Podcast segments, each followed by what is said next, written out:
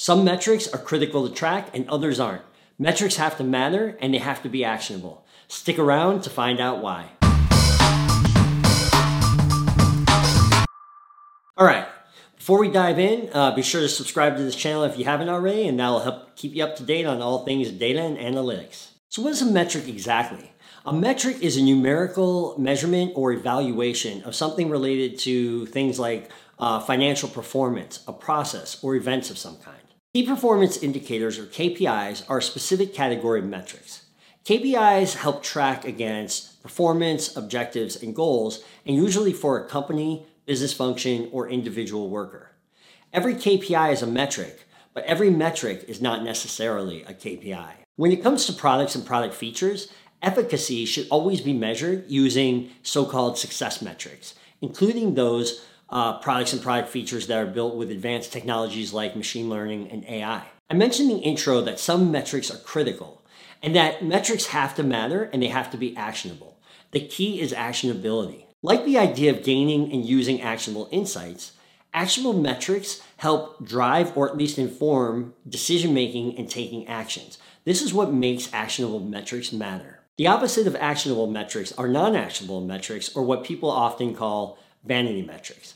Vanity metrics make people and companies feel good, but unfortunately, they don't inform decision makers. If a metric doesn't change behavior or cause something to be done differently, then it's a vanity metric and should probably be ignored. So, what are some of the specific differences between actual metrics and vanity metrics?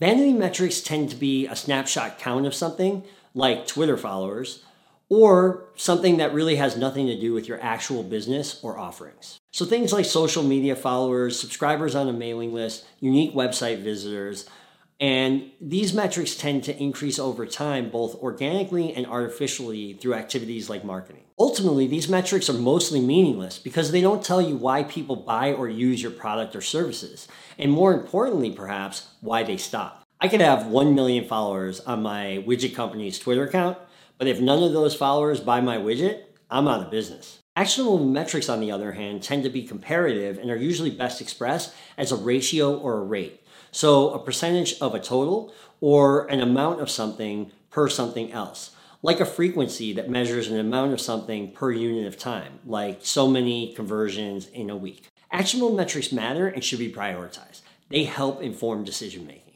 And they also change depending on a company's stage of growth. So, for example, instead of total conversions, measure total conversions per month or average conversions per customer per month.